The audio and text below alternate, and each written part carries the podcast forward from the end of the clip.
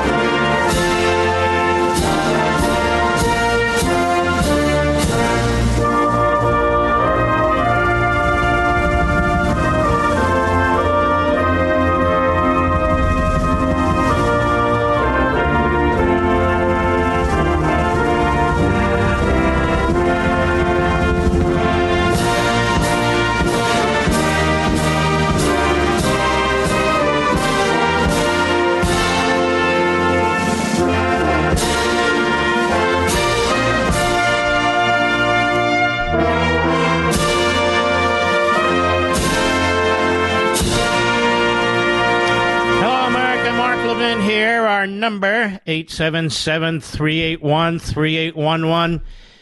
877-381-3811. All over the country, regardless of age, regardless of sex, regardless of what you do with your genitalia, regardless of race, regardless of faith. Every corner of the country, Joe Biden is despised. Every corner of the country is concerned about the man's incapacity. The problem is we have two and a half years left of this.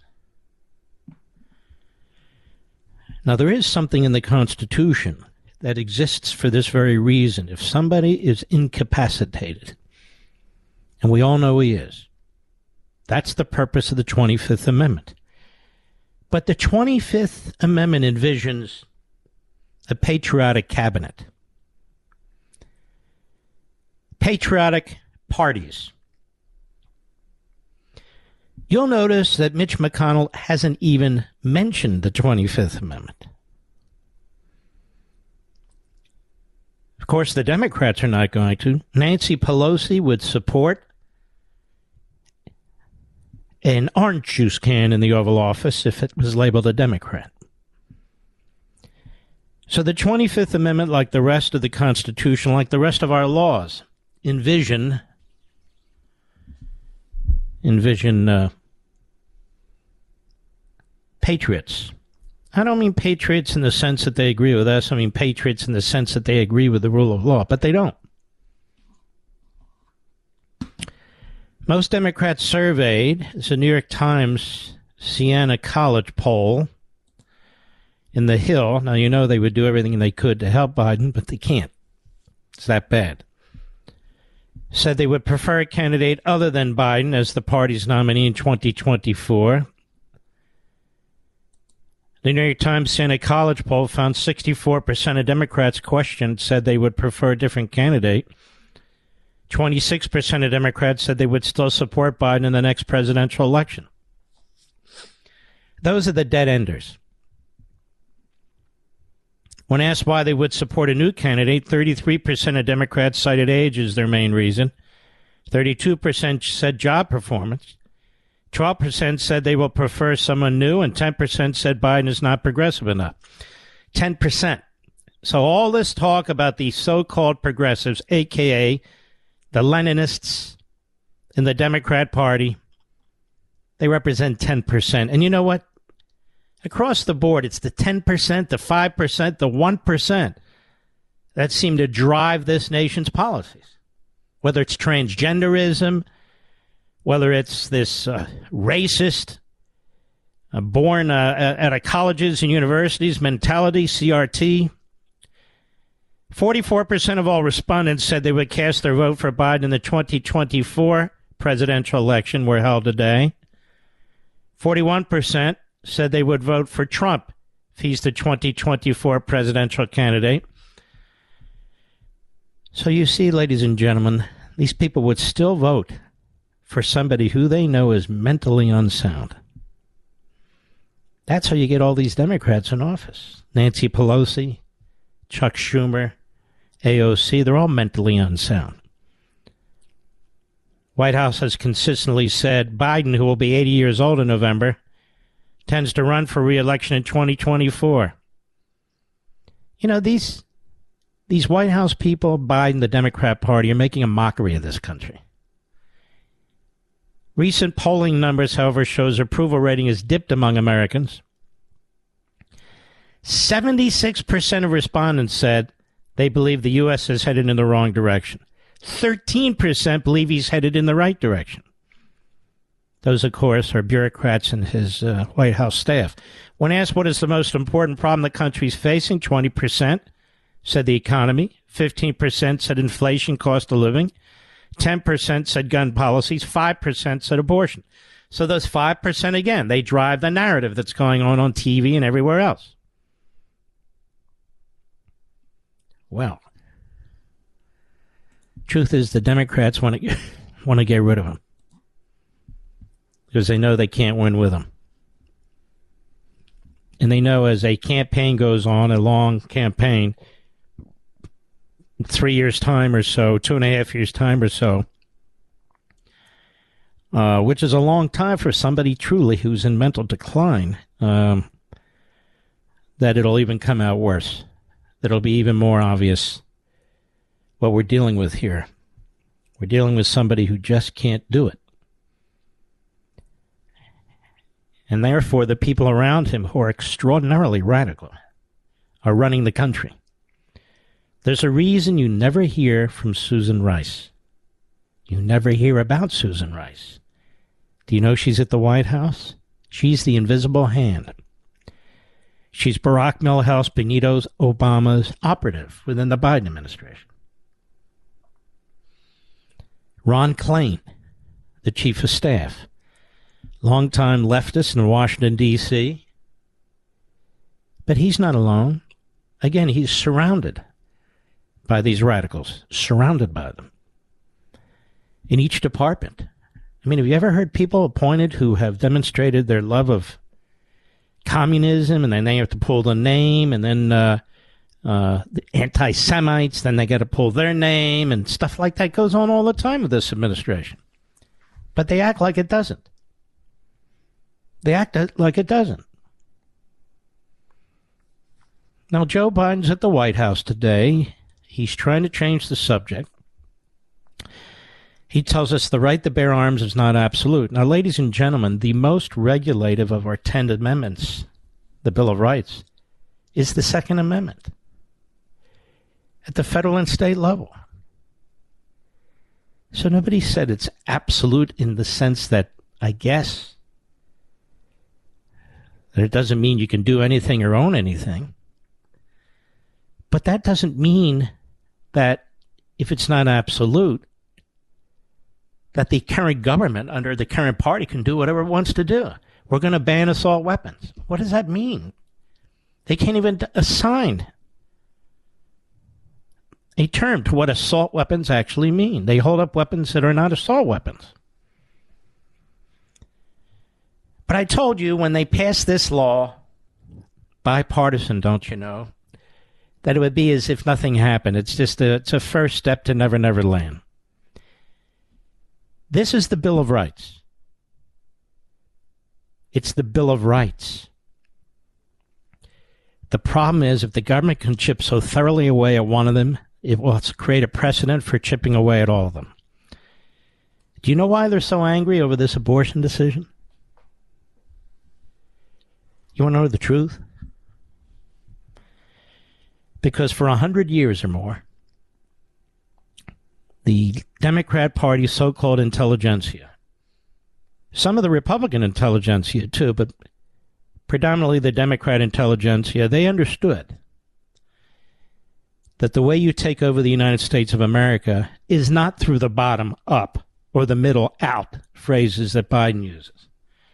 Because the American people are not the communist proletariat poised to overthrow their government because of the bourgeoisie, despite the fact the Democrat Party uses these Marxist propaganda. It'll be through imposition. The imposition of the ideology. The Supreme Court. If they cannot control their trajectory of issues, whether they're cultural or otherwise, they cannot control you. They cannot control you. The Supreme Court has effectively nationalized cultural issues. Because, like the Marxist left, the Supreme Court has understood over the decades that the, the, the culture can devour the politics. This decision in Roe was in the works for a decade, and it had been in place now for almost half a century. This is why they keep saying privacy rights, privacy rights, privacy rights. They created this privacy right. The ACLU did. How do we know this? Because they said so, and I wrote about it in Men in Black, my first book. So first it was contraceptives. Nobody could really object to that. Then it was who could get them and who could issue them. Not a big deal to most states or most people, as a matter of fact. It was weird that the Supreme Court took up the case.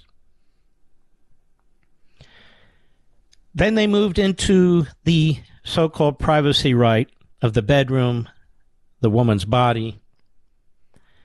Then they moved into the privacy right of marriage, privacy right, soon of transgenderism. And so if you have a Supreme Court that says, why are we involved in all this with respect to abortion? Why, why are we involved in all this? we don't have any standing as a constitutional institution to be involved in this. And they threw it back to the states, where the Supreme Court had worked for decades to take it, steal it from the states. Because you had majorities of the court, whether they be Republican or Democrat, parties irrelevant, who embraced the Woodrow Wilson view, the early progressive view that the courts are where the power is, and that they should use the courts to shape, push, pull the culture, which will then pull, push, shape the politics. So when these five justices in the Dobbs decision said, no, nah, actually, we don't have anything to say here, that was a strike against the Marxists in this country. The 10 percenters, as the poll shows the 10 percenters who have been able to control so much just by controlling the court. And when Clarence Thomas said, you know, maybe we ought to look at some of these other issues, I'm not saying, of course, that these aren't rights, but this privacy right that they developed over the decades, this doesn't seem right to us. It doesn't seem right to me. And again, I'm not saying this decision goes any further than it goes, says Clarence Thomas, but maybe, maybe when they talk about substantive due process, of which there is no such thing, we got to take a look at that. And then they go absolutely bat as crazy, which is why Biden keeps talking about it, even though the other four justices never mentioned it. That's why they're protesting. That's why they're chasing justices. That's why they're threatening them. That's why there's been a death threat against one. That's why Pelosi has been silent in the face of the violence, even encouraging it. That's why Schumer encouraged violence against at least two Supreme Court justices. That's why the Attorney General of the United States refuses to arrest any one of these people because they want their court back. They want their power back. They want the control back. That's why. I'll be right back. Mark Levin.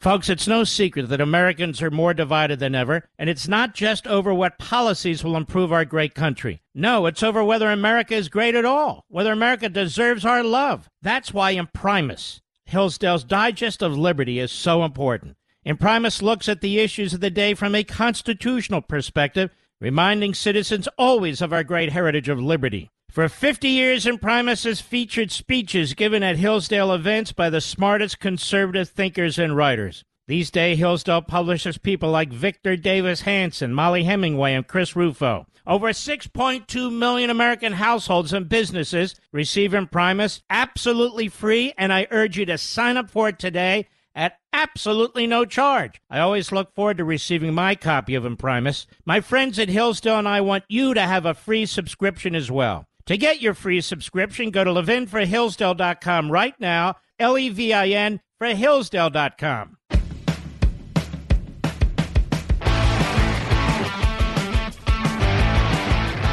There's so much to get to. We're going to bob and weave and move from issue to issue, but I don't want to give short shrift to something that happened today, literally maybe an hour ago, in a federal court in Washington, D.C.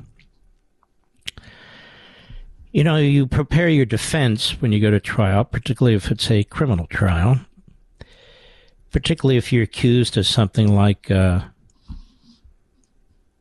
contempt of Congress.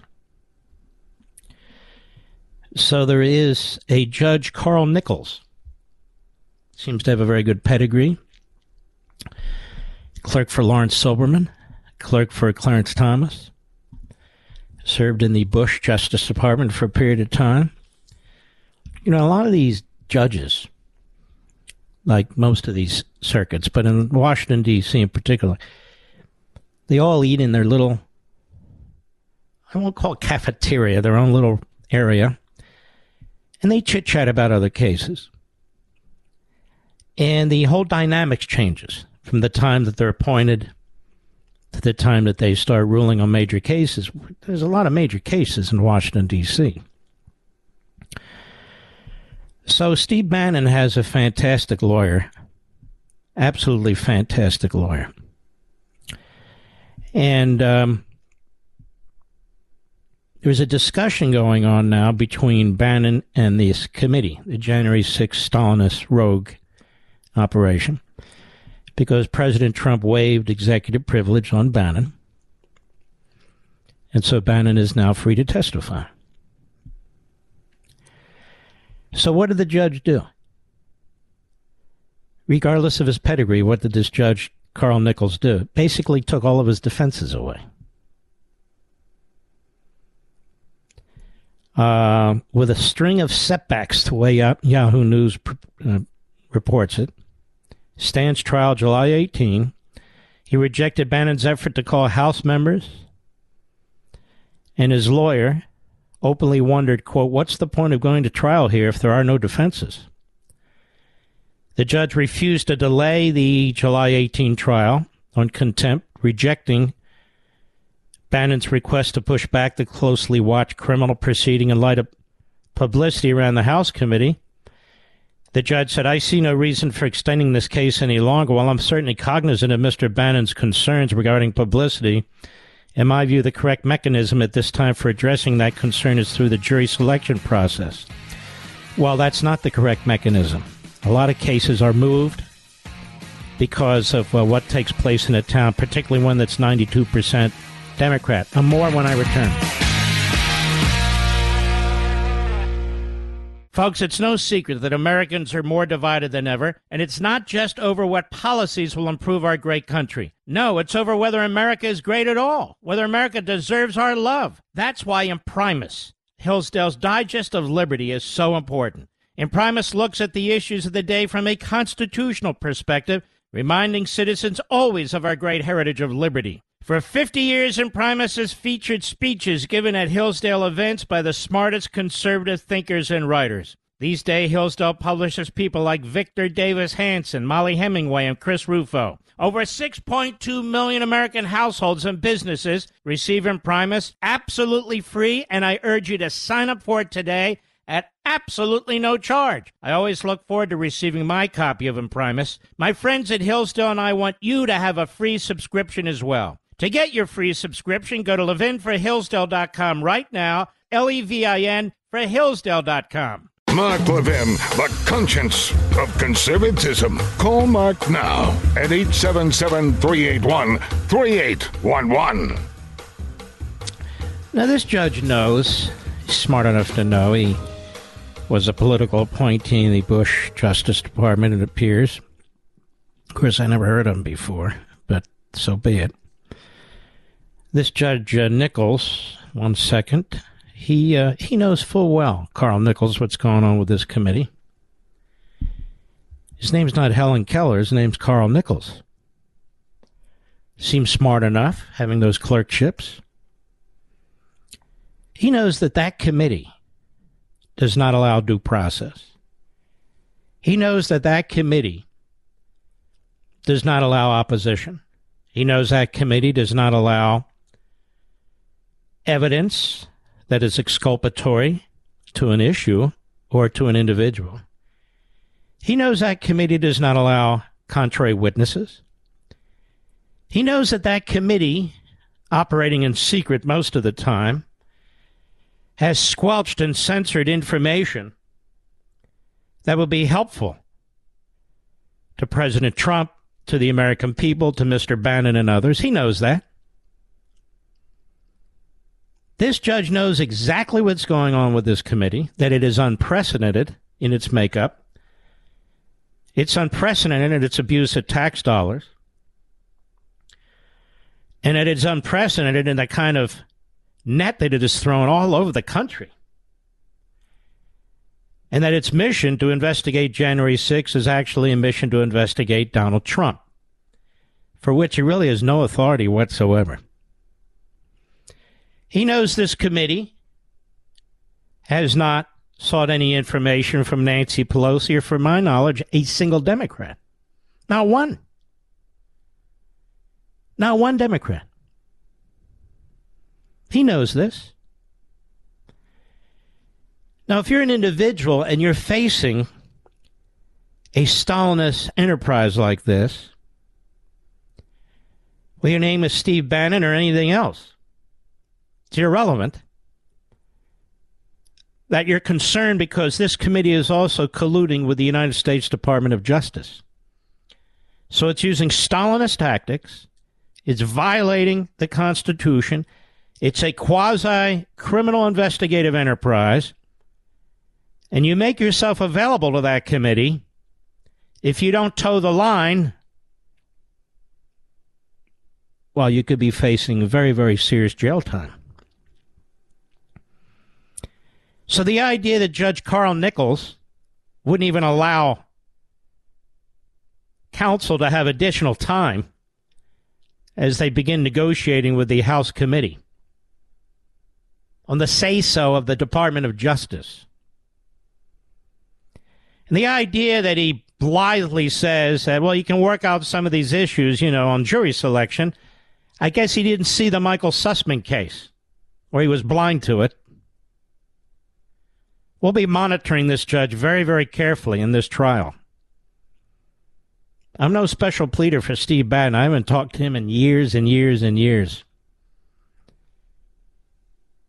So that's quite beside the point, too. But I know injustice when I see it. I know injustice when I see it. Department of uh, Justice says their prosecutors say, well, you know, this is a matter that took place nine months ago. It has nothing to do with anything. Uh, negotiating testimony has nothing to do with anything. That's the sole purpose of the litigation, right? They held him in contempt for not cooperating. Well, he didn't even provide them a single document. I guess that's why they're negotiating now. Do you start sending documents before you negotiate? They said they were negotiating. He wasn't surrendering, they were negotiating. Now, as smart as this Judge Nichols might be, book smart, he's apparently not the uh, brightest bulb when it comes to the tactics of the left in this completely out of control Justice Department, in this out of control committee. And I seriously doubt that when he was a political appointee in the Bush administration, he would have been okay about being dragged in front of a committee like this and just bleeding his guts. Right, Mr. Nichols? Right? And of course, defense counsel Schoen, who again is a is a fantastic lawyer, he's right. How the hell am I supposed to defend my client? You just gave the Department of Justice virtually every single request that it's made. How am I supposed to defend him? That's David Schoen. What's the point? And he had noted the number of outstanding pretrial matters and openly wondered whether he could effectively present a defense without a delay at the trial. No, it's a good question, but they didn't delay it. How hard would it have been to delay it 30 days? Given what's at stake here. They said Trump lawyer, excuse me. Let's see here. Prosecutors said Bannon's purported desire to testify before the House committee should not sidetrack the trial. Why not? In court today, Assistant U.S. Attorney Molly Gaston said Bannon committed his offense last year when he refused to give testimony or turn over documents. His decision months later to agree to sit for questioning has no bearing on the criminal. It has every bearing on the criminal. This is amazing to me. This is how processes work. Right? This isn't a straight up criminal case. There's a lot of politics involved here. There's a lot of constitutional questions. I don't know, Molly. What should they have done? Start giving documents up left and right, left and right, left and right prior to the end or even beginning of negotiations? Now, that would have been stupid, don't you think, Molly? Don't you think, Judge Nichols? The overnight court filing, prosecutors said Bannon's last minute efforts to testify almost nine minutes after his default He's made no effort to produce records are irrelevant to whether he willfully refused to comply in October 2021 with the Select Committee's subpoena. His sudden wish to testify is not a genuine effort to meet his obligations, but a last uh, ditch attempt to avoid accountability. Now, how would he avoid accountability? How would he avoid accountability? Might take a little longer, but how would he avoid accountability? He's negotiating with a trial hanging over his head. That's a gun to his head. So, how would it avoid accountability? And yes, it was nine months earlier. So what? So what? Let the committee decide if they still want his testimony or documents. And they had such a horrendous request by Bannon's defense committee. First, they asked for a delay in late June, three weeks before the trial schedule June 18 start to avoid the media blitz. They argued the panel's hearings had generated an unprecedented level of prejudicial pretrial publicity. Is there any doubt about that? They said, how about no earlier than mid October? I guess they're in a hurry. And the judge played right into the committee's demands and right into the prosecutor's demands. This committee wants all this stuff before the election. And so does the United States Department of Justice under Biden and the Democrats. They want to get the report out. They want to get whatever convictions they think they can get, whatever indictments they think they can get. They want it all out before the midterm. And this Judge Nichols wasn't smart enough to figure it out. He wasn't smart enough to figure it out.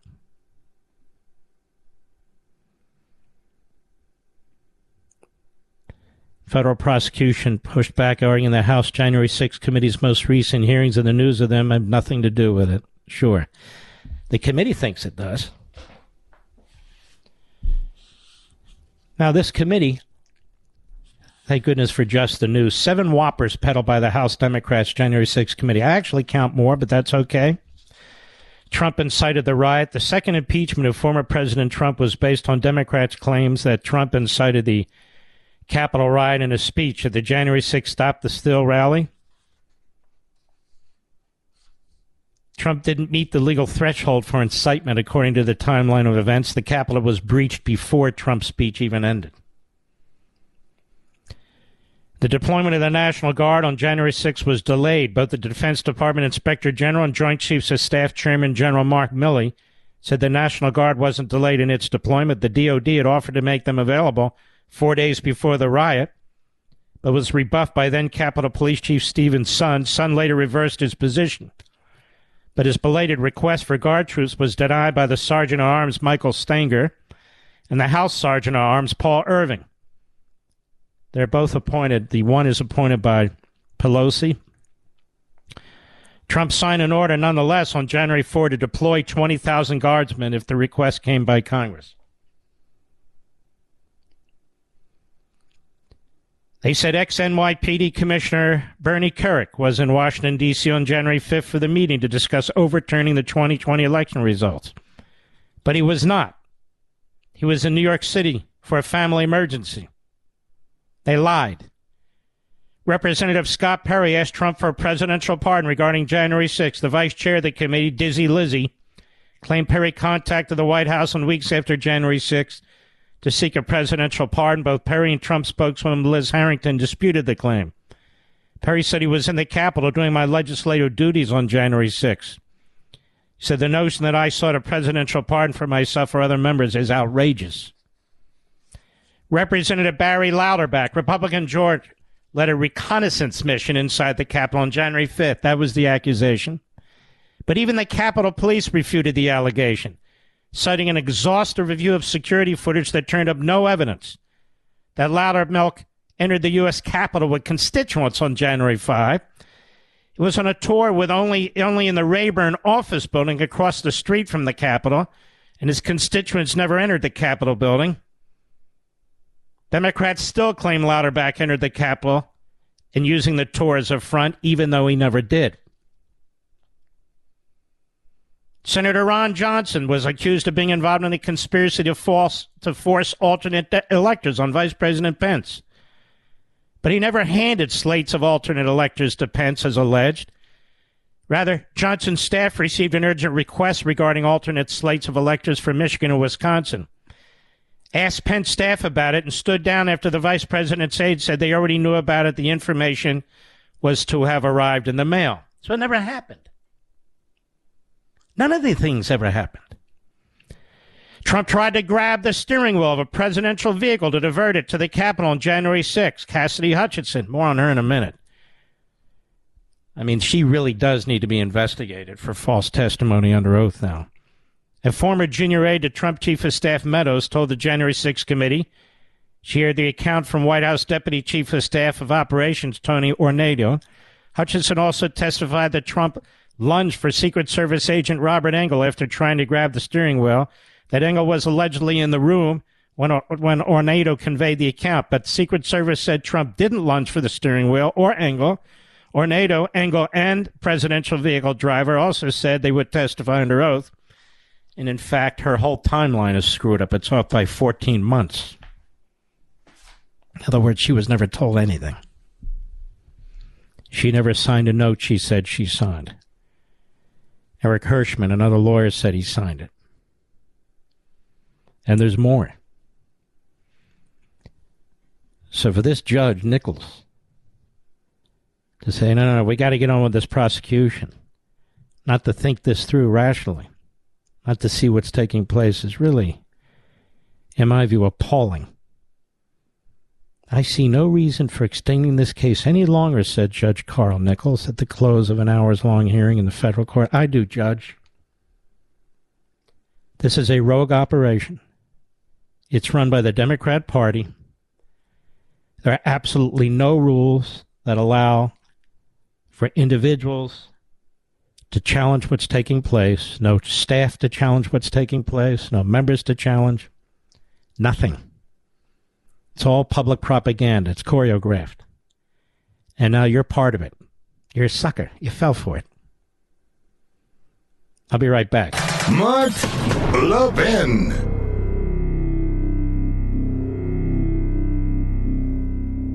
Folks, it's no secret that Americans are more divided than ever, and it's not just over what policies will improve our great country. No, it's over whether America is great at all, whether America deserves our love. That's why Imprimis, Hillsdale's Digest of Liberty, is so important. Imprimis looks at the issues of the day from a constitutional perspective, reminding citizens always of our great heritage of liberty. For 50 years, Imprimis has featured speeches given at Hillsdale events by the smartest conservative thinkers and writers. These days, Hillsdale publishes people like Victor Davis Hanson, Mollie Hemingway, and Chris Rufo. Over 6.2 million American households and businesses receive Imprimis absolutely free, and I urge you to sign up for it today at absolutely no charge. I always look forward to receiving my copy of Imprimis. My friends at Hillsdale and I want you to have a free subscription as well. To get your free subscription, go to levinforhillsdale.com right now, L E V I N for Hillsdale.com.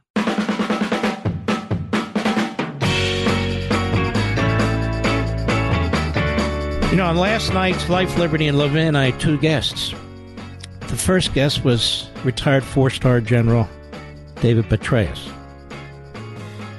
Now, the way I do this show on Sunday nights is to let people speak so you can hear what they have to say. There were several times during my interview of General Petraeus, I just must tell you, where I bit my tongue, where I was grinding my teeth. And I was thinking, should I interrupt or not? Let me let him speak so people can hear what he has to say. And that's exactly what I did. He would not criticize Biden. He would not criticize the Biden administration for their slowness, slow, slowness in reacting to Russia early on, in my view, and their failure to arm Ukraine as they're failing to arm Taiwan.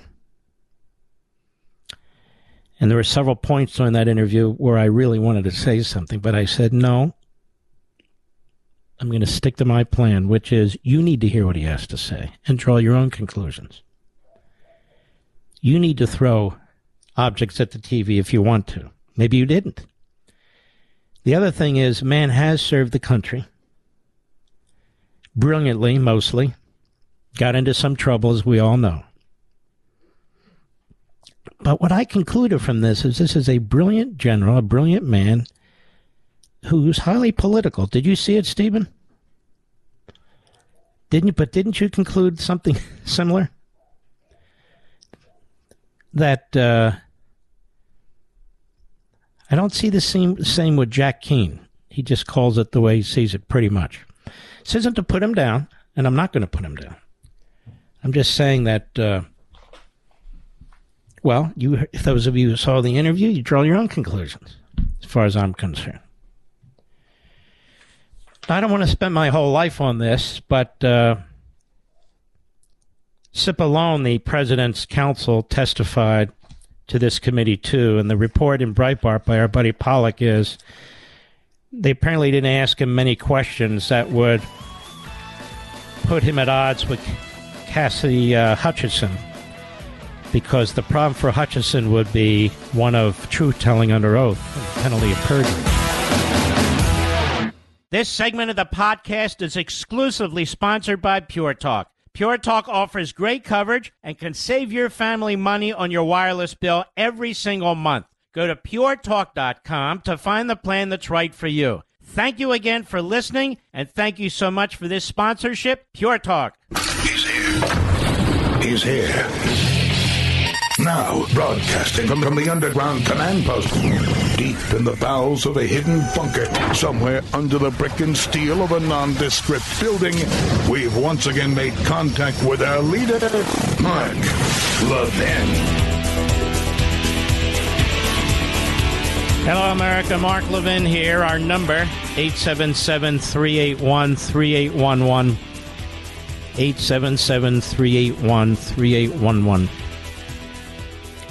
Biden uh, mentioned the other day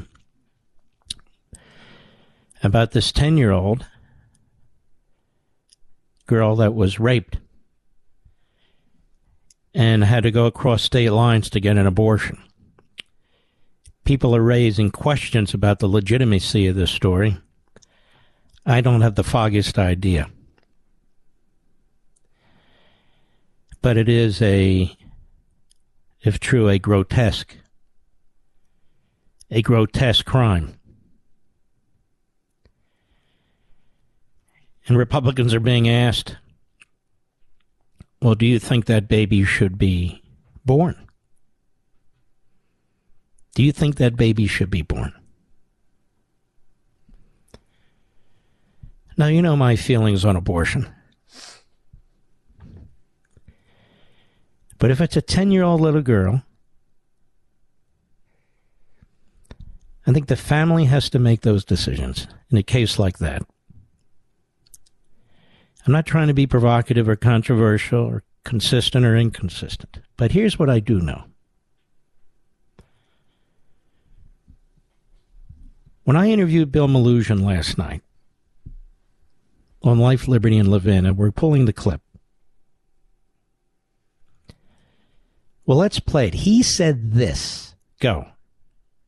Let me ask you this, Bill Melugin. Do we know how many people have died on the border or near the border since Joe Biden has been president? Yes or no? We don't have an exact number. I know that Fox's Griff Jenkins obtained a number from DHS a few days ago, and I believe that number was over 550 uh, this year. I can't. I don't know what the 2021 numbers were, but I believe there have been more than 550 migrant deaths so far uh, in uh, in fiscal year 2022. We do know the numbers are essentially the, the highest they've ever been.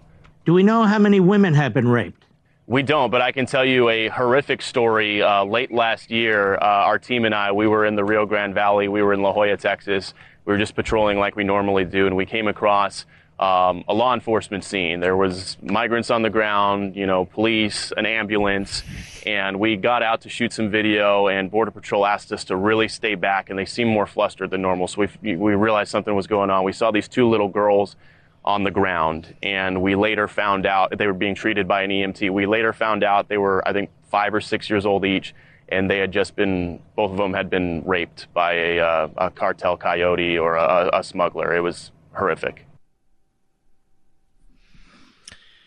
So I do know that happened for sure. That two girls, five or six years old, were raped by a smuggler or a operative for the cartels. Our borders wide open. And this is something Joe Biden can actually do something about. Securing the border, the inhumanity that's taking place on that border right now is the greatest secret that is not told by the New York Times and the Washington Post and the rest of the Washington press corps. There's only one news organization with individuals down on that border day in and day out, and this Bill Melugin is unbelievable. So why don't we try and prevent these things from happening in the first place? Now, that was on national TV last night for the highest rated primetime nighttime show on the weekend for cable news. It was heard by anywhere from 1.5 to 2.1 or 2.2 million viewers. It wasn't covered up. It's not a secret, but it was revealed for the first time on my program. For the first time. Do you know how many follow up questions we've gotten? None. Do you know how many news organizations played that clip? Not one. Not one. He's a reporter. He's on the border. Not one. Not one journalist followed up. Not one. Because it doesn't fit the narrative. It doesn't push the agenda. And for news organizations, they're certainly not going to focus on this, are they?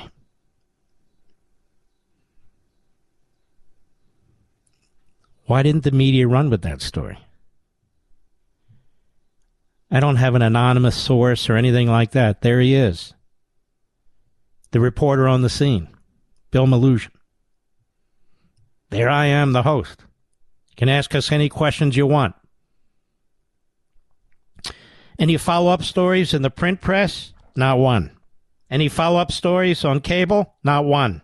Any follow up stories on network TV? Not one. Not one. How about Fred Ryan, the CEO of the Washington Post, also the chairman of the Reagan board? No, he didn't do anything. How about the Sulzberger family that runs the New York Times? Not a thing. I can go down the list. I don't want to embarrass any more people. Not even in conservative press did they pick up on this. Not even in the conservative press. On any platform.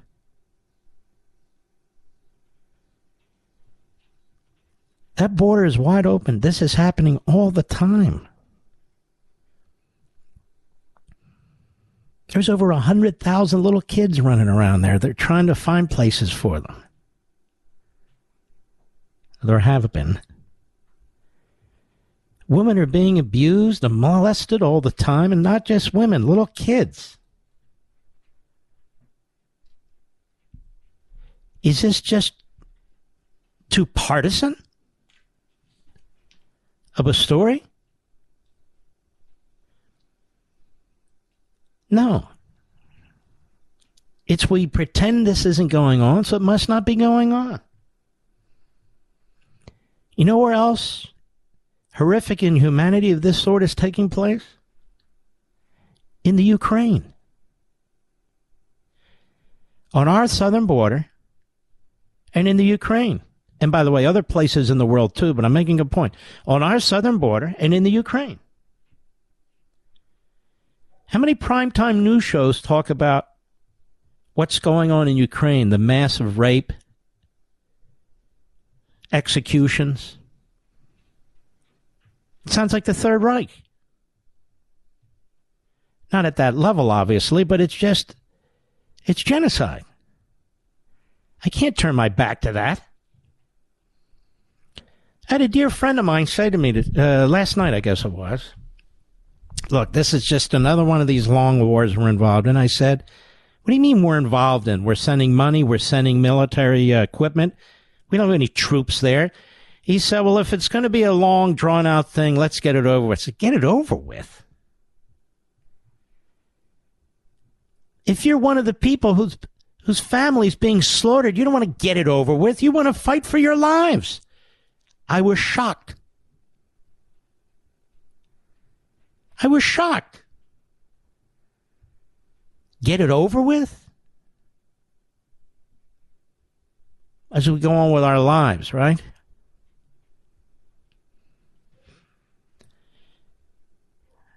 So I asked the press out there, you going to follow up on what Bill Melugin told me last night or not? You going to follow up?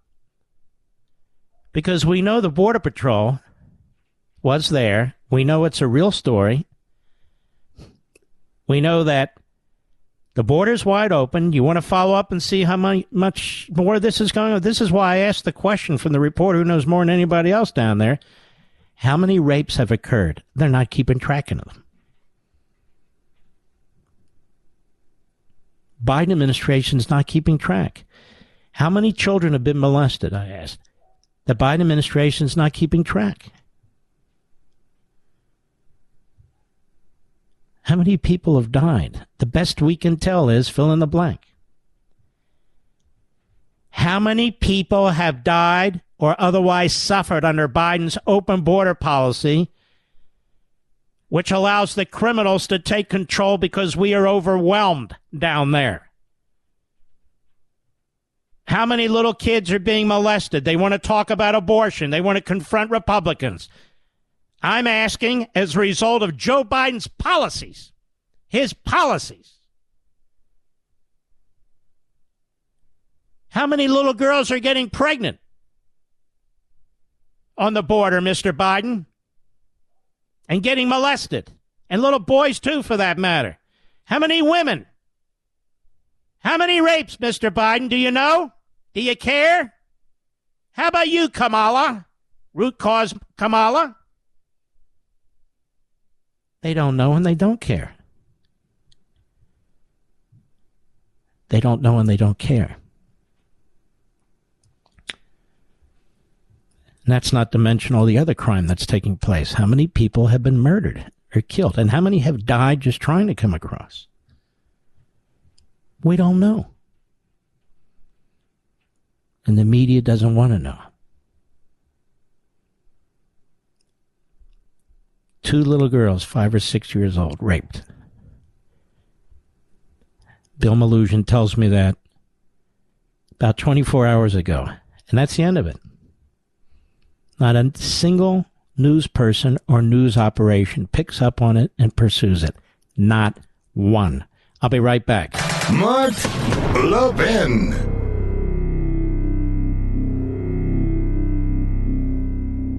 Verizon, AT&T, and T-Mobile are charging you a premium fee every month for data you don't use. Stop paying for things you don't use. Instead of paying $89 a month to your current provider, pay just $20 to Pure Talk for what you actually need. I made the switch, and I'll be honest, I was nervous at first thinking, well, is the coverage really going to be that good? Am I going to drop calls, slow internet? I can tell you firsthand. The 5G service is that good. Switching to Pure Talk was that easy. So listen, don't sit on the fence any longer. You're being ripped off by greedy wireless companies. It's time to take the leap and start saving money every month. Go to puretalk.com, select a plan, then enter promo code Levin Podcast. That's L E V I N Podcast and save 50% off your first month. You can literally be switched over to Pure Talk service in less than 10 minutes. So go to puretalk.com and enter promo code Levin Podcast.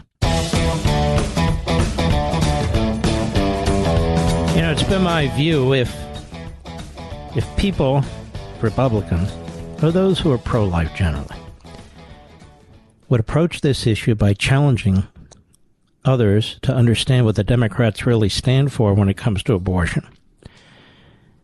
I think people would have a much better idea of just how radical that party and their supporters are. Abortion up to the last second.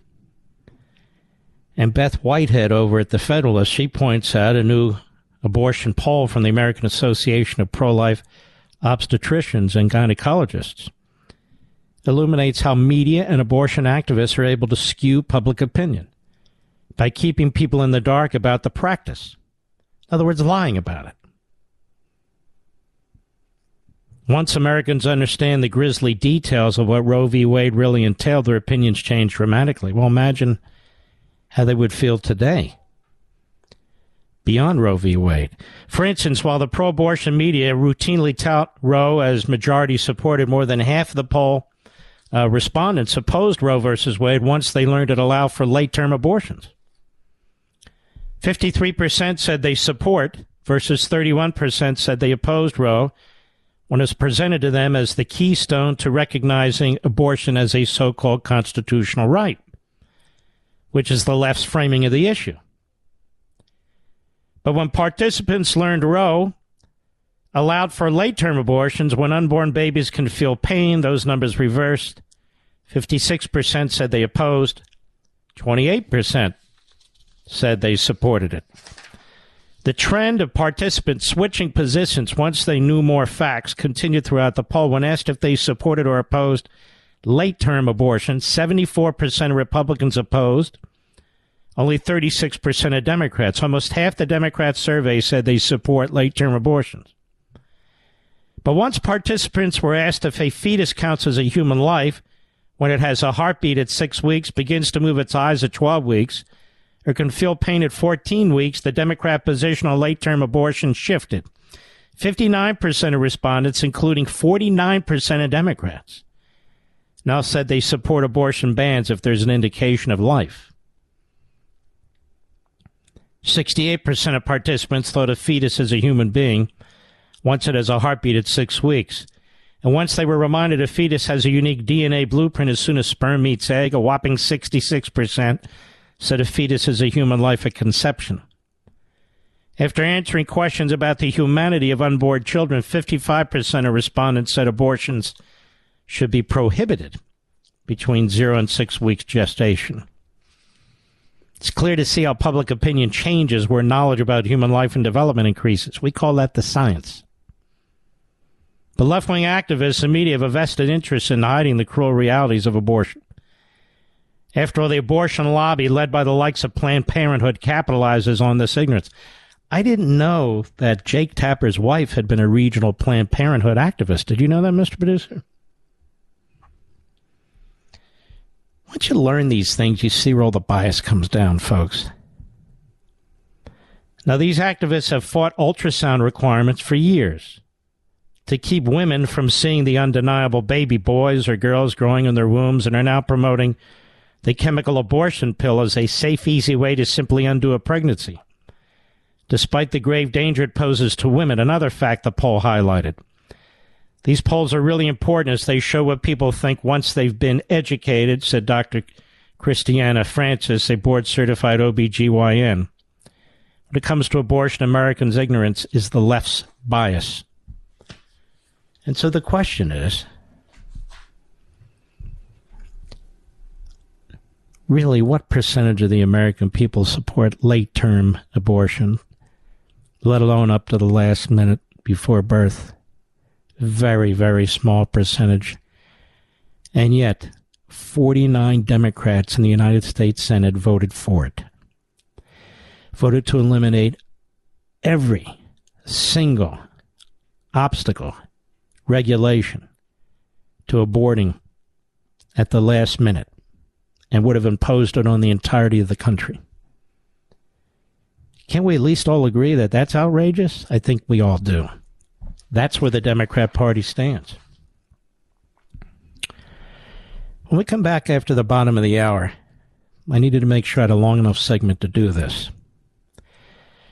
This is going to upset some of you, as so much of what goes on in this country does. But also remember there's a lot of good that goes on in this country, but you're not seeing it. We're not seeing it, except in our personal lives.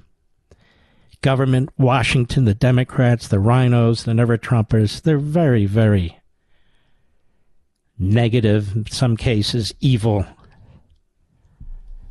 you know, activists. But this one, this one is a bit of a punch gut. In the New York Post, Monticello is going woke. Monticello and trashing Thomas Jefferson legacy in the process. So now, if you go to Thomas Jefferson's home in Charlottesville, Virginia, you don't learn about Jefferson. You learn to hate Jefferson, to hate him. These people are everywhere on the radical Marxist left. You take your kid to Monticello, you want to hear about Jefferson? You don't hear about Jefferson. You hear about the smear of Jefferson. I want to explain this to you when we return. Verizon, AT&T, and T-Mobile are charging you a premium fee every month for data you don't use. Stop paying for things you don't use. Instead of paying $89 a month to your current provider, pay just $20 to Pure Talk for what you actually need. I made the switch, and I'll be honest, I was nervous at first thinking, well, is the coverage really going to be that good? Am I going to drop calls, slow internet? I can tell you firsthand.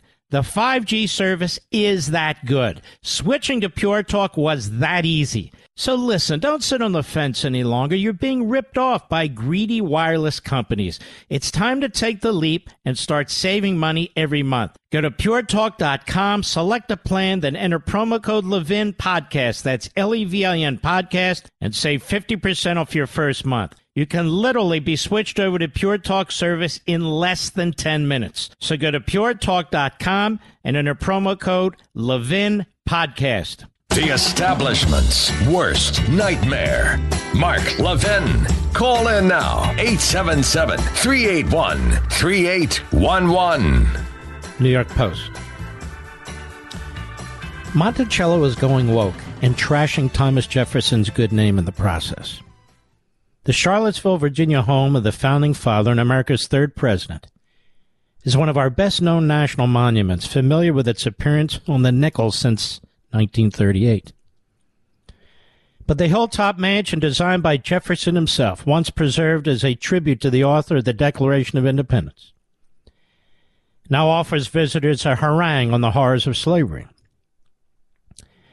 The whole thing has the feel of propaganda and manipulation, Jeffrey Tucker, founded the Libertarian Brownstone Institute, and a recent visitor told the Post, People on my tour seem sad and demoralized.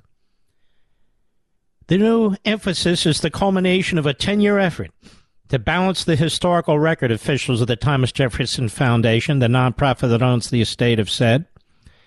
But visitors complain that employees go out of their way to belittle Jefferson and his life.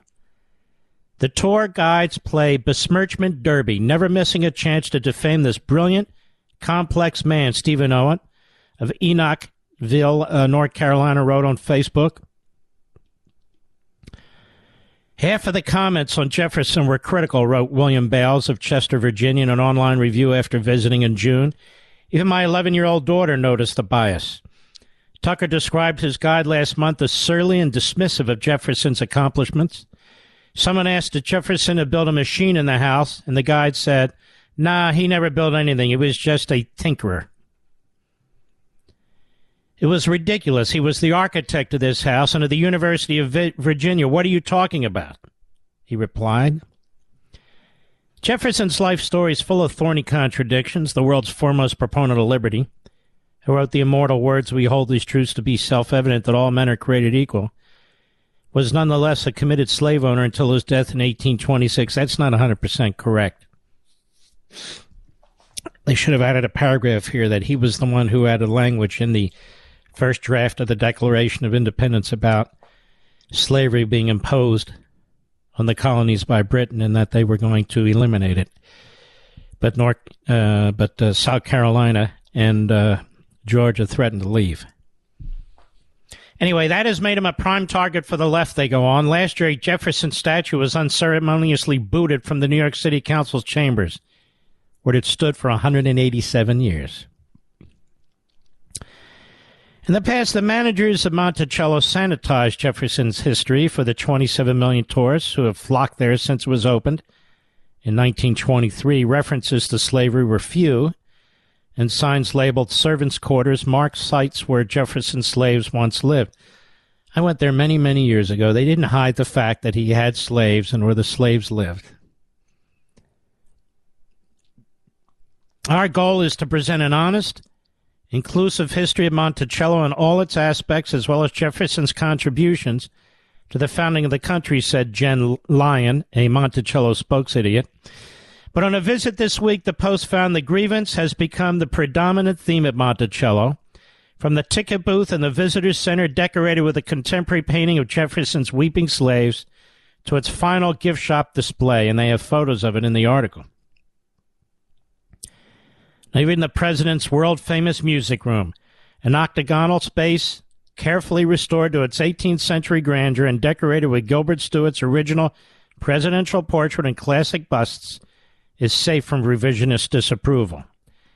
A grim modern painting of a faceless figure with a, a matted black head uh, now looms over the room, positioned so that it directly confronts visitors as they enter the mansion. The huge, four foot by five foot work, now a new addition to Monticello's collection, was, quote, commissioned in honor of Juneteenth last month, said Susan Woodward. The Post guide on Wednesday. It's quite provocative, I do believe, she added.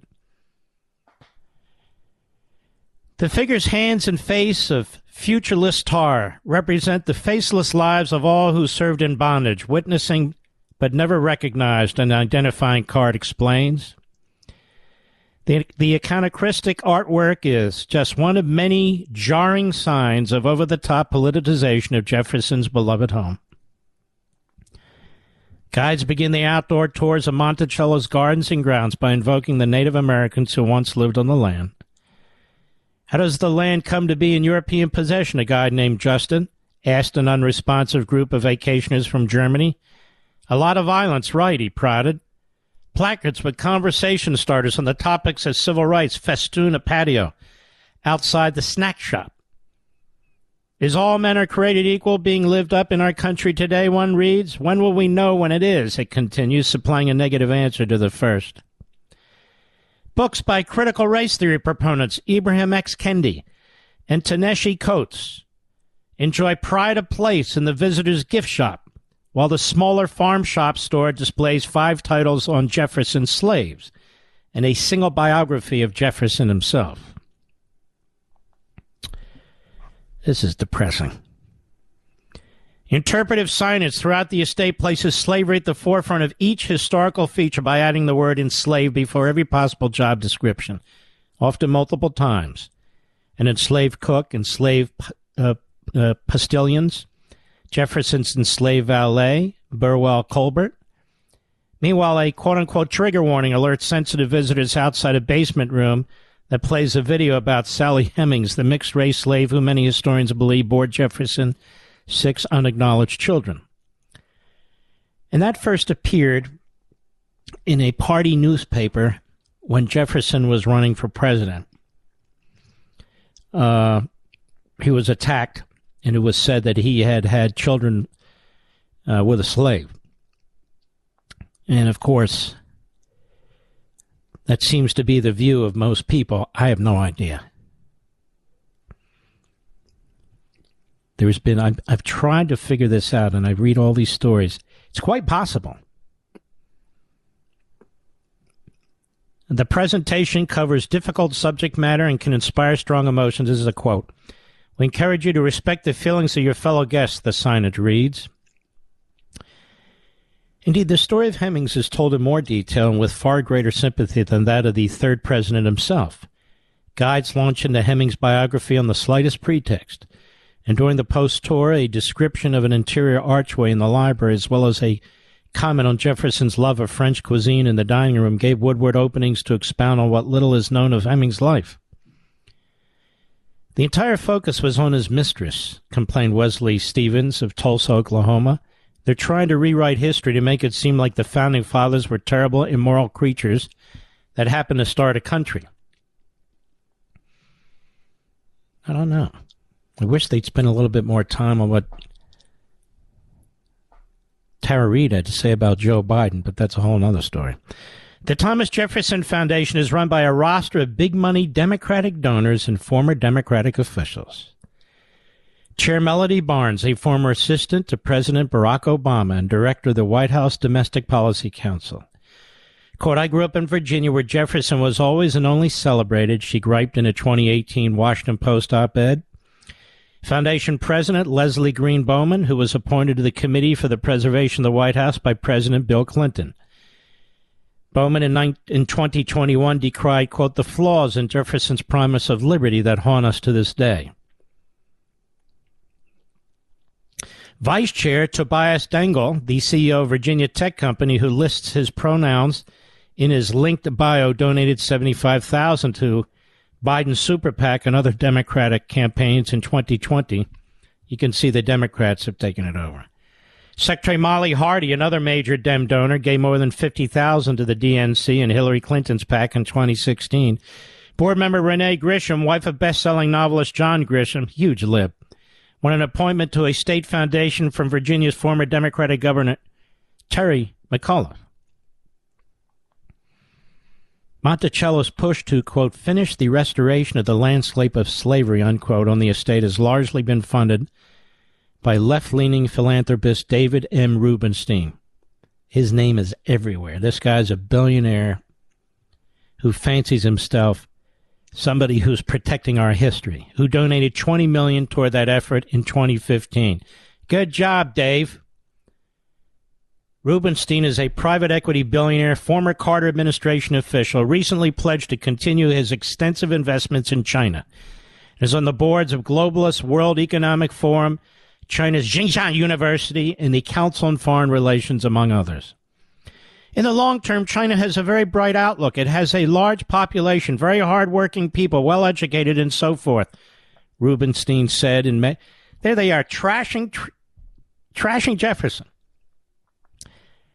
And he's praising, and he's praising the communist Chinese.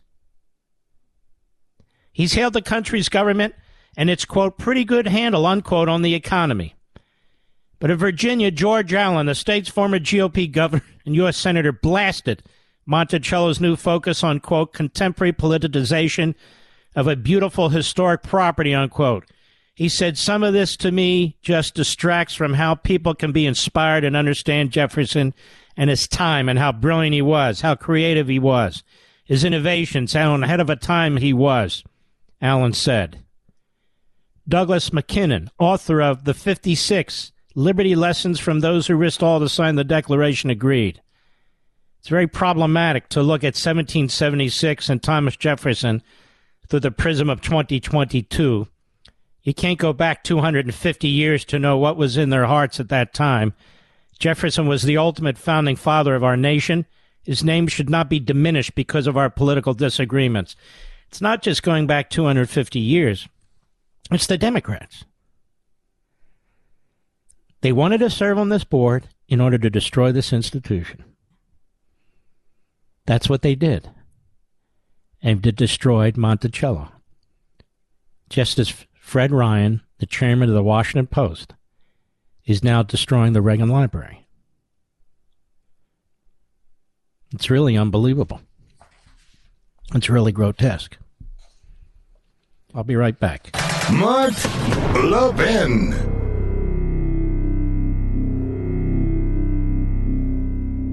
Verizon, AT&T, and T-Mobile are charging you a premium fee every month for data you don't use. Stop paying for things you don't use. Instead of paying $89 a month to your current provider, pay just $20 to Pure Talk for what you actually need. I made the switch, and I'll be honest, I was nervous at first thinking, well, is the coverage really going to be that good? Am I going to drop calls, slow internet? I can tell you firsthand. The 5G service is that good. Switching to Pure Talk was that easy. So listen, don't sit on the fence any longer. You're being ripped off by greedy wireless companies. It's time to take the leap and start saving money every month. Go to puretalk.com, select a plan, then enter promo code Levin Podcast. That's L E V I N Podcast and save 50% off your first month. You can literally be switched over to Pure Talk service in less than 10 minutes. So go to puretalk.com and enter promo code Levin Podcast. What do they ever say about Franklin Roosevelt Memorial? Woodrow Wilson Memorial. You ever wonder about that? Why is it that every relatively modern Democrat is either praised or ignored if they don't deserve to be praised, right? The Democrat Party was the party of uh, slavery and segregation. Now it's the party of Marxism, never the party of Americanism. But when you have on a board here, this is purposeful, the Thomas Jefferson Foundation, former Obama and Clinton people, very wealthy, very radical, trying to change the entire message. They're hiring radicals as as guides. And I, am looking at the photographs in this New York Post story. It's unbelievable. And in uh, the photos, good God, here it's just. Uh, the Life of Sally Hemings. You've got uh, let's see here. This this massive painting. It's with I can't tell. It's uh, it's a it's blackface. Is what it is. Titus Kaphar's painting is meant to be provocative to view. Oh, I guess so. Um, then there's other pictures. Travelers are first greeted by a painting of Thomas Jefferson's weeping slaves in the visitor center. There's an entire download for free today to listen. Slavery at Monticello. Jeez, I tell you, I'm just telling you, this is supposed to be promoting Jefferson. Um, so they've they've destroyed it. I mean, the only way to get it back is to change the board however you do that. It's like the Reagan Library. The only way to get it back is to change the board, but the chairman has control over the thing now that the Reagans have passed away. And of course, the diabolical effort behind this. Why would you have books by critical race theory proponents Ibram X. Kendi and Coates? Two radicals who keep pushing the racist agenda. Well, that's why. Because they keep pushing the racist agenda. You know, we're one generation away from not knowing our history. One generation away from not knowing our history. Whether it's in our classrooms or whether it's at our monuments or national parks, it's incredible. And it's been done. I know the buildup has taken years, but it's in the last 24 to 36 months, it's really been a sprint to the finish line for the left. They see opportunities and they run for it. And as I started out the show, this is why they cannot oblige a functioning Supreme Court that does not hand them what they want. And the war on the Supreme Court now is like the rest of the war of the, on the American culture. It's horrendous. All right, I'll be right back. Ladies and gentlemen, I want to ask you a question. Did you know withdrawing your cash from the bank can be very risky? That's right. Banks are now required to spy on us for the government, and they report any behavior they think is suspicious. It's true. And I was shocked when I read The Secret War on Cash from Swiss America. The new war against cash is really a war against the Constitution, against all freedom loving Americans. So you need to read The War on Cash. Get your free copy by calling 800 630 1492, 800 630 1492, or visit SwissAmerica.com. Now, this war on cash is growing daily and also includes all forms of digital money. Please get and read The Secret War on Cash free to my listeners by calling now 800 630 1492, 800 630 1492, or visit SwissAmerica.com. He's here. He's here. Now, broadcasting from, from the underground command post, deep in the bowels of a hidden bunker, somewhere under the brick and steel of a nondescript building, we've once again made contact with our leader, Mark Levin. Hello, America. Mark Levin here. Our number 877 381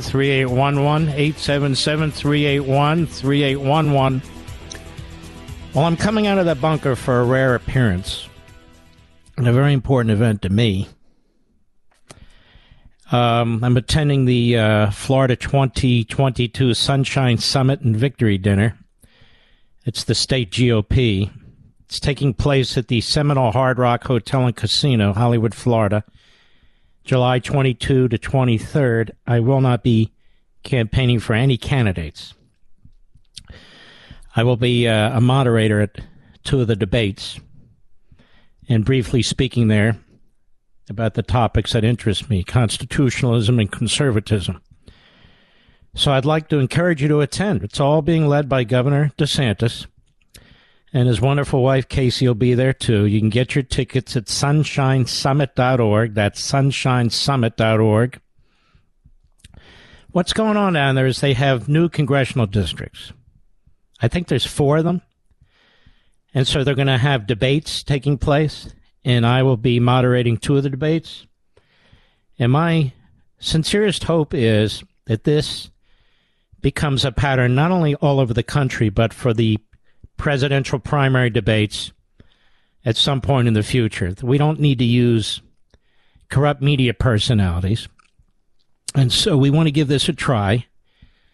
Um, and I'm going to give it a try uh, at the invitation of the governor in Florida.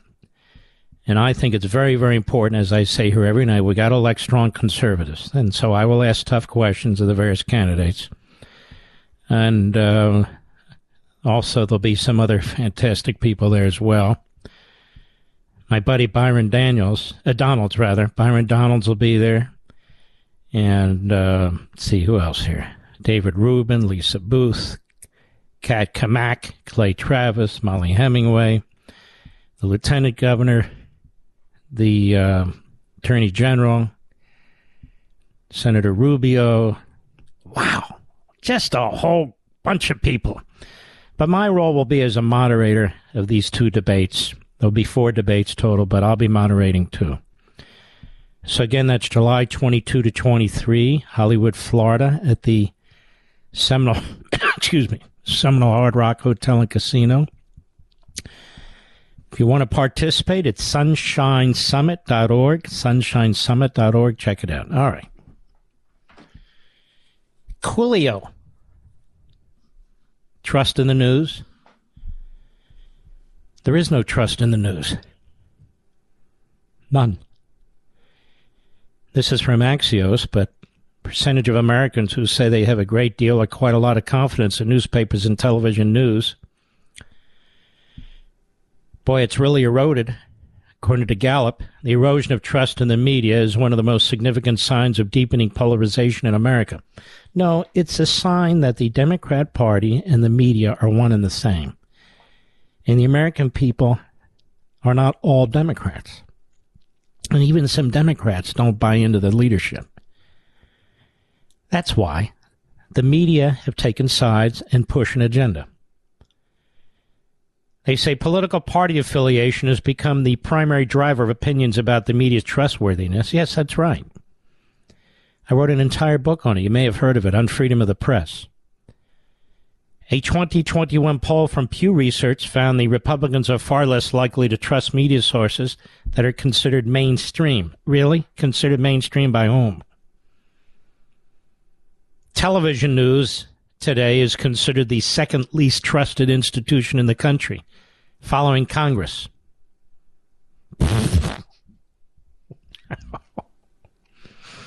That's why you have the media covering January 6, two hated institutions.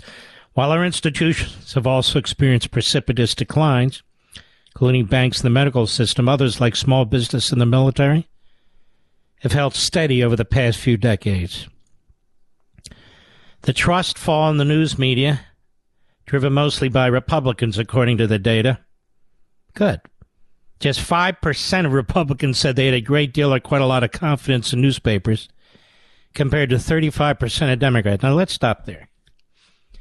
So 65% of Democrats don't trust the media either, and 95% of Republicans, that is newspapers. That's because they're run by the Washington Post and the New York Slimes and the Philadelphia Inquirer, and you can go on and on and on. I mean, I want you to think about this. 5% of Republicans say they have a great deal or quite a lot of confidence in newspapers. The guy in charge of the Washington Post is the chairman of the Reagan Library, Fred Ryan. Only 8% of Republicans said they had a great deal or quite a lot of confidence in TV news compared to 20% of Republicans. Independents' views are closer generally to Republicans. To Republicans. The media trust gap between Republicans and Democrats began to widen during the Bush and Obama administrations. They say grew dramatically during the Trump era, has continued to widen. Look, even the Democrats hate their own media. Even the Democrats. Data and experts suggest the public struggles to distinguish fact based journalism from opinion content. Yeah, tell us about it. The standards used by traditional media outlets like fact checking, bylines, datelines, and corrections have not been fully adopted by online news commentators on blogs. Pod, no, no, no, no. The old media sucks. The old media is horrific. As you know, I've talked about the New York Times, I've talked about the Washington Post. We've gone into great detail about all of it. About all of it. I mean, look at what they did with Russia collusion. They participated in it. They participated in that lie. And so as a result, nobody likes them. On the Republican side, even the Democrats can't stand them. Now, there's a big case heading to the Supreme Court, and the media are all worried about it, and I think it's fantastic, and I pray to good Lord that it comes out the right way. And it's for next term. USA Today's John Fritzy, or Fritz, puts it this way Supreme Court to hear redistricting suit with deep implication for federal elections. Now, if you listen to this show, you'll understand this. The Supreme Court agreed to hear arguments in a North Carolina redistricting challenge, wading into a simmering legal battle that could have profound implications for how states manage presidential and congressional elections. Okay. The appeal from the North Carolina Republican lawmakers could significantly weaken the ability of state courts nationwide to review laws for federal elections at a time when critics say the Supreme Court has become increasingly politicized. All right, this idiot, he's just full of crap. This is how he writes it from a biased position. The case centers on North Carolina's recently redrawn congressional districts, a map that states top court ruled this year was a partisan gerrymander that violated the state constitution. But Republicans are challenging not only whether North Carolina court got its decision right, but also whether state courts have any role to play in reviewing laws passed by legislatures that deal with federal elections. That's what's important. You in this audience, you know this. Whether you listen to this program, watch Levin TV, watch Life, Liberty, and Levin, you in this audience know about Article 2, Section 1, Clause 2. The state legislatures. You know what took place in Pennsylvania and other states. Where the rogue Supreme Court in Pennsylvania, with five to two dem- elected Democrats, changed the election laws really close to the election, where the governor and his apparatus in the executive branch changed the procedures and, and rules when it came to certain counties we saw this in other states as well.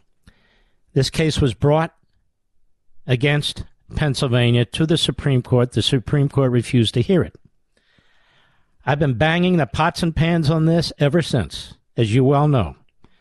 Because what happened is Marc Elias and the other slip and fall types, they were bringing lawsuits and lobbying their party left and right to change these decisions that had been made in these Republican legislative controlled states. The problem is, folks, the federal constitution gives the power to the legislatures. It can't be clear. I don't care what Ruth Bader Ginsburg said 25 years ago. It cannot be clear. The language is right there. This isn't for interpretation. This is for execution. And now this case, hopefully, brings this issue to the to the court like it should have last time around before the 2024 election before the 2024 election. And it's important that they rule in 2023.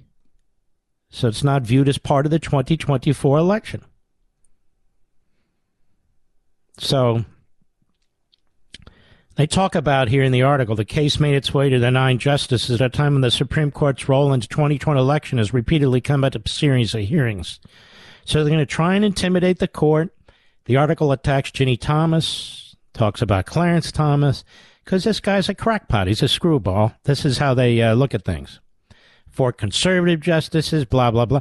Hey, idiot, what's the Constitution say? Idiot. What's the guy's name? What did I say? Let's see here.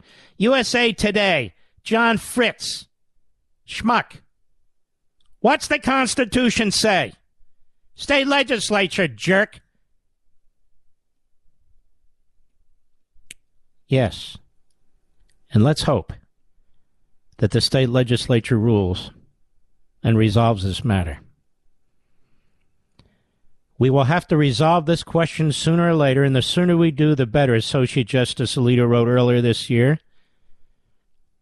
as he dissented from the court's decision in one of the other matters.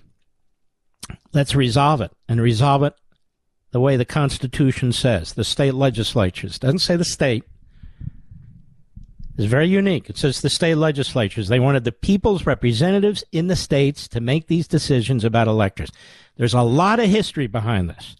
A lot of history. Elections were very, very crucial in terms of getting states to uh, to adopt the Constitution. Several of them sent amendments back suggesting that we might want to address this in the future, but they never, ever wanted the national government, let alone the courts, to make decisions about elections. Elections. That's the stuff of people, not the stuff of black robe judges. I'll be right back. Mark Levin.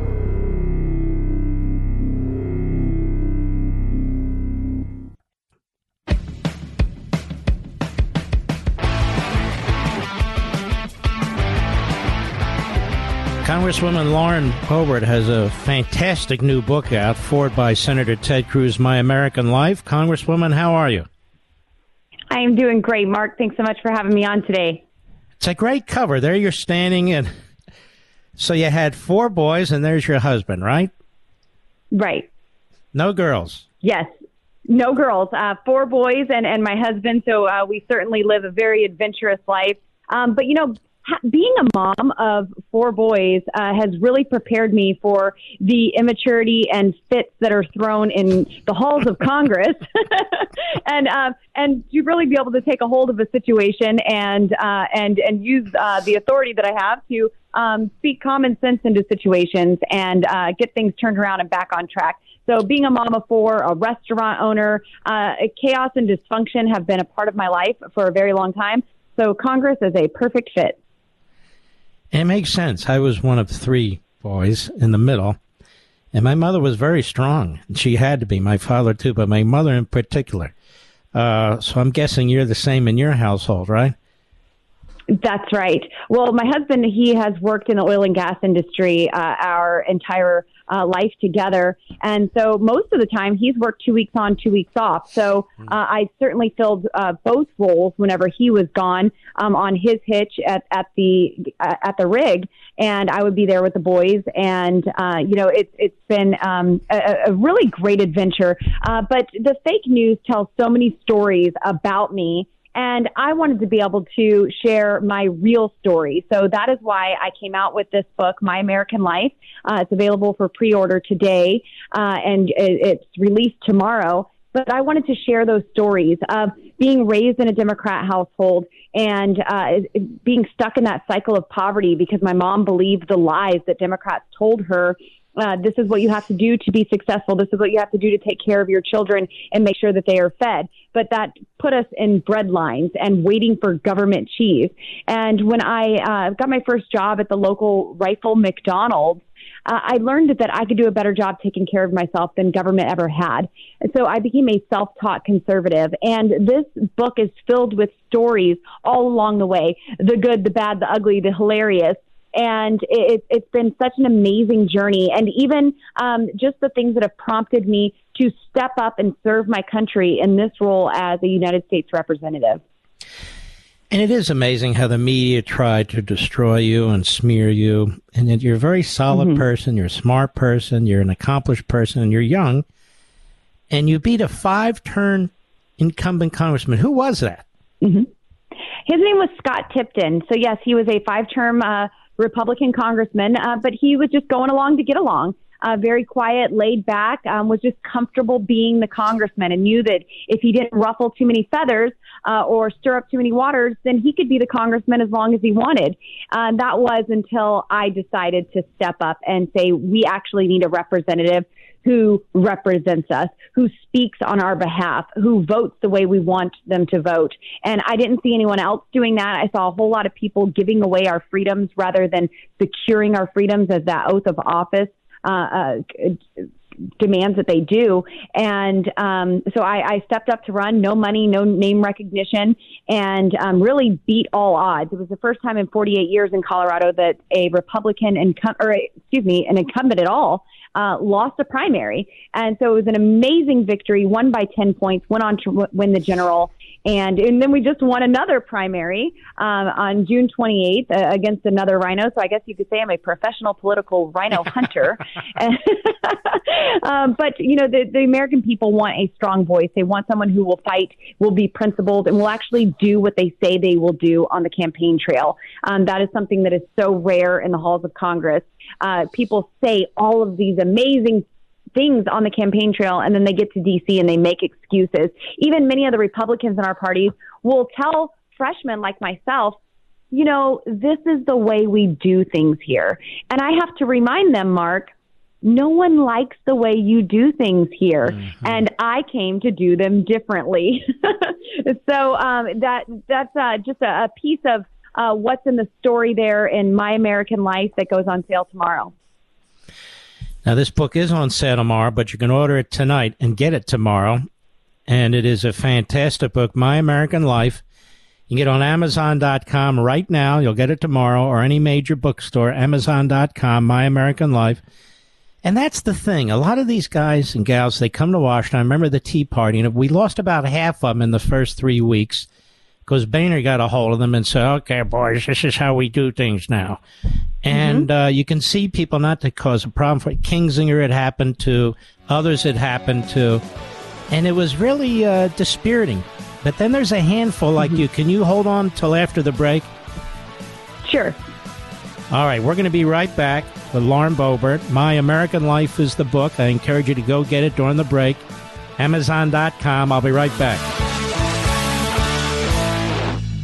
Did you know Fast Growing Trees is the biggest online nursery in America with more than 10,000 different kinds of plants and over 2 million happy customers in the U.S.? They have everything you could possibly want like fruit trees, palm trees, evergreens, house plants, much, much more. Whatever you're interested in, they have it for you. Find the perfect fit for your climate and space. Fast Growing Trees makes it easy to order online and your plants are shipped directly to your door in one to two days. And along with their 30 day Alive and Thrive guarantee, they offer free plant consultation forever. My wife Julie and I decided it was time to add more flowering trees to our landscape, and Fast Growing Tree was a great resource for us. A large selection and no hassle ordering or shipping. This spring they have the best deals online, up to half off on selected plants and other deals. And listeners to our show get an additional 15% off their first purchase when using the code LEVIN at checkout. L-E-V-I-N. Now that's an additional 15% off at fastgrowingtrees.com using code LEVIN at checkout. Fastgrowingtrees.com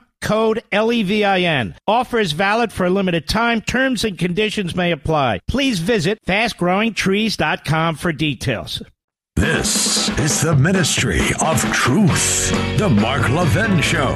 Call in now 877 381 3811. The book is My American Life. It's very much worth reading, too. And uh, one of the up and comers, as far as I'm concerned. Uh, Lauren Boebert. Lauren Boebert, what did your husband think of you running for Congress? You know, Mark, this is something that he and I actually uh, sat down and talked about and, and prayed about together. Um, we knew that it was going to be uh, tough being apart, um, especially me being away from home. I've, I've been home.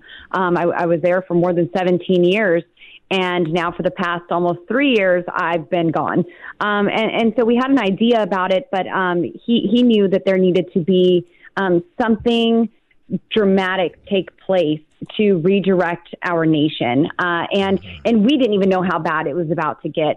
Uh, so he he's had my back the entire way. and he stepped up, learned how to uh, uh, cook dinner and do dishes uh, while I am away uh, fighting for the country. Uh, but we certainly do know how to cherish those times when we're together uh, after being apart so long. And, uh, you know, I, it's great to have a supportive family um, behind me. But, you know, the, the family thing is, is so important, Mark. And, and the Democrats have attacked the nuclear family for, for decades. They have subsidized uh, single motherhood and, uh, and, and, I've seen it firsthand. I mean, that's that's the cycle my mom was stuck in, and uh, really everything that I was taught growing up I, I should be a Democrat. They expect me to remain a Democrat. And now that I am an outspoken conservative who has seen the light, who has seen that there is a better way forward, they absolutely attack me. Uh, the the party that's supposed to be for women hates me and uh, will uh, will absolutely drag me through the mud uh, about my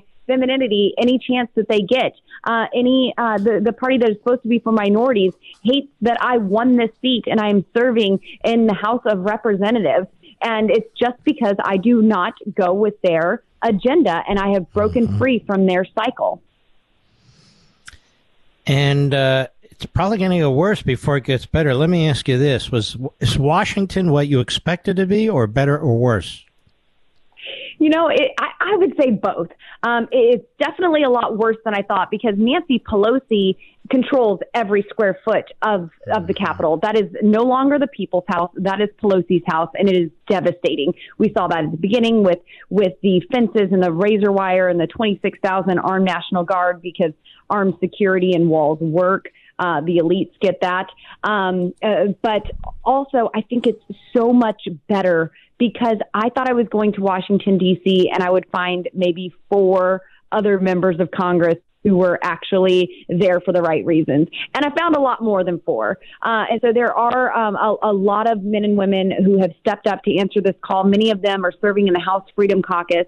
And uh, these are the members that I surround myself with, who I spend time with, who I learn from, and uh, and really pursue um, saving the country with.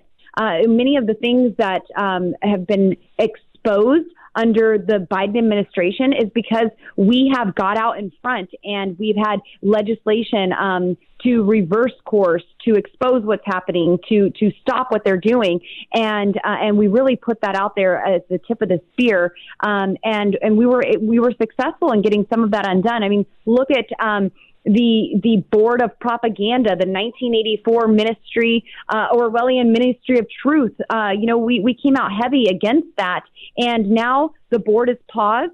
And Nina Jankowicz has resigned. Uh, so, you know, these are some of the exciting things that have happened um, just in my first year of Congress serving with great men and women who are there for the right reasons. And uh, some of those stories are in my book as well, My American Life, which is also available on audible.com my story in my voice to your ears.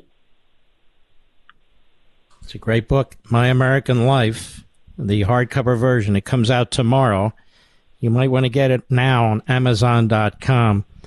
I know there's a lot of books out there, but this is a very, very interesting book. You're a citizen member of Congress. You know, you're one of these people, mm-hmm. few and far between. Trump was an example, and there's a handful of others. You came to Washington you didn't have a big political or any political career behind you. You beat the system, and now you're in the system. You're fighting the system, mm-hmm. and the Swiss the system tries to devour you. And yeah. uh, it's interesting. You say you won against a ten-term congressman, which you did, or five terms, or whatever, how many terms. That is a big darn district too. You had to do a lot of campaigning. That's right. Uh, so there's about 52,000 square miles in my district. I represent almost half the state of Colorado and I was out with the people. And, you know, this was in the midst, I don't even want to even call it in the midst of COVID. I'd say in the midst of tyranny when everything was being shut down. We were still fighting against that and trying everything that we could to get the message out uh, that there was someone who was willing to take a stand against what was happening in Washington, D.C., and be a strong voice to redirect this nation. Uh, so there was a lot of campaigning, but uh, I, I don't regret a, a single mile of it, a single day of it, because I met so many incredible people and I still work my district each and every day uh, that I'm in Colorado so I can um, communicate with my constituents, hear their issues, um, fight on issues when it comes to public lands and our water uh, uh, resources and, and our natural resources in Colorado. And these are the things that um, are really impacting uh, Coloradans the most. I mean, look at we're all paying five dollars or more for for gasoline, um, but I guess we should count our blessings because last year we saved 16 cents on hot dogs, and this year we get an yeah. 18 cent holiday on fuel. Yeah, um, right. So maybe I should just be a little more grateful. Um, but you know, I, it's just such an honor to to serve them uh, in this position and uh, and to be their representative. You know, I think that's something that a lot of members of Congress uh, lose sight of. The people are the government. The, the people are the ones who are in control here. We are merely representatives of them. So the book is My American Life. Go to Amazon.com, ladies and gentlemen. I encourage you to get it. This is a true citizen, not politician, citizen representative uh, in the halls of Congress. And she's maintained her principles, for which, of course, she's attacked, attacked within the Republican Party and outside the Republican. You know, you're really not a controversial figure. The positions you take are traditional, conservative, mm-hmm. constitutional positions there's really nothing wacky or right wing or anything like that, but but I'm I'm quite familiar with what they try to do with the character assassination. Mm-hmm. As a matter of fact, I'd say your positions are, are totally in line with a Barry Goldwater, with a Ronald Reagan, much of a Donald Correct. Trump, and so forth. And that's why you're under attack because you're a conservative. Correct. Yes, there's nothing extreme about getting back to the Constitution. There's nothing extreme about wanting secure borders and safe communities, uh, funded police. Uh, it, it, it's amazing um, how they will take uh, the positions that I have put forward and, and, try to twist those as something that is radical and extreme when uh, really we just want a more perfect union. All right. If people want to help you in your general election, where do they go? laurenforfreedom.com. Uh, we are certainly going to need all the help we, we can get. We are running up against a Democrat, Aspen Adam, uh, who has a sugar mama for a wife and is giving him millions of dollars for this race. So Lauren Aspen what? What's the name? Aspen Adam. That's what I'm calling him. He's Adam Adam Frisch from Aspen. Uh, oh. He's actually Aspen Adam from New York, New York City, and he wants to represent rural Colorado. Are you kidding me? No one from Aspen can represent rural Colorado, especially coming out of New York City. So, uh, the, LaurenForFreedom.com is my campaign website. You can learn more about me there. Um, help me in this race and, and donate. And then, uh, of course, um, get my book, My American Life, that is available for pre-order. You can go to audible.com and get the audio version or get the hard copy tonight. All right. Well, we appreciate you. We appreciate this book.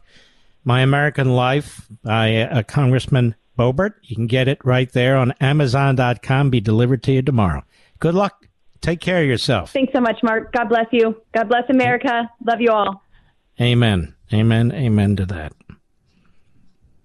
My wife and I took a real liking to her. We met her and several other candidates and several others we took a real liking to also. But down to earth and so forth, just exactly as she appears. And of course, they try to ruin her, which is why I try to defend people like this. It's ridiculous. All right. Folks, we talk a lot about current events on this show, which we should. But there are other things in life too that give us perspective. What am I talking about? How about the nature of good and evil, or faith and prayer, just to name a few? We'll be right back. Mark Levin.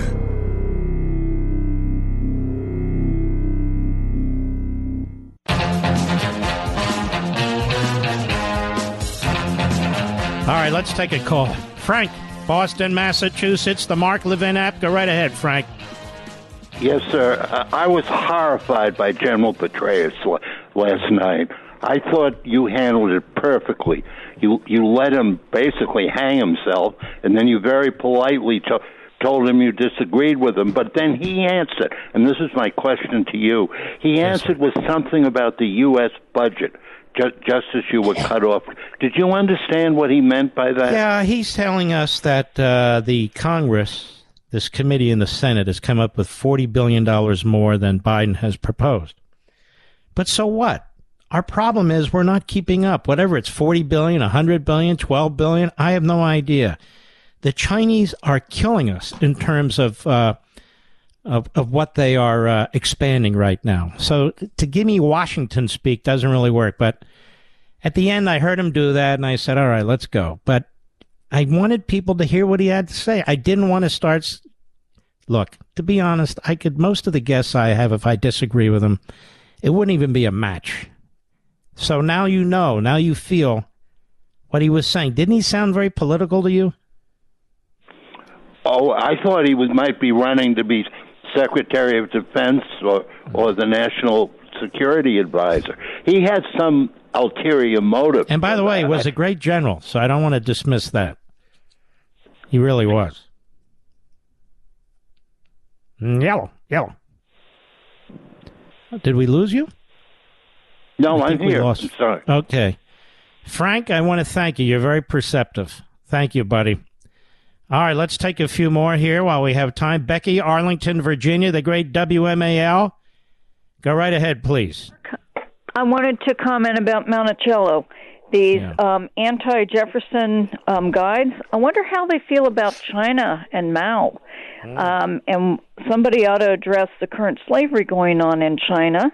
And also, Kamala Harris's ancestor Now, Hamilton let me slow Brown you down. Keep in mind a number. Keep in mind the guy we talked about, this David Rubenstein, who's the big funder of this stuff, twenty million dollars or so forth. He was praising the government of China, the economy of China, and he has enormous investments in China. Remember? It's Mm-hmm. true.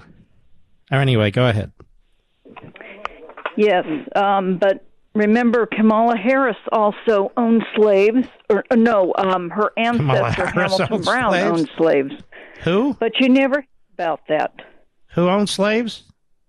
Um, Hamilton Brown, Kamala Harris's um, great great great great great great oh, that's true. We talked about that at one point. Yep. I can assure you that my ancestors did not own slaves. In fact, they were slaves. Take a look at the pyramids.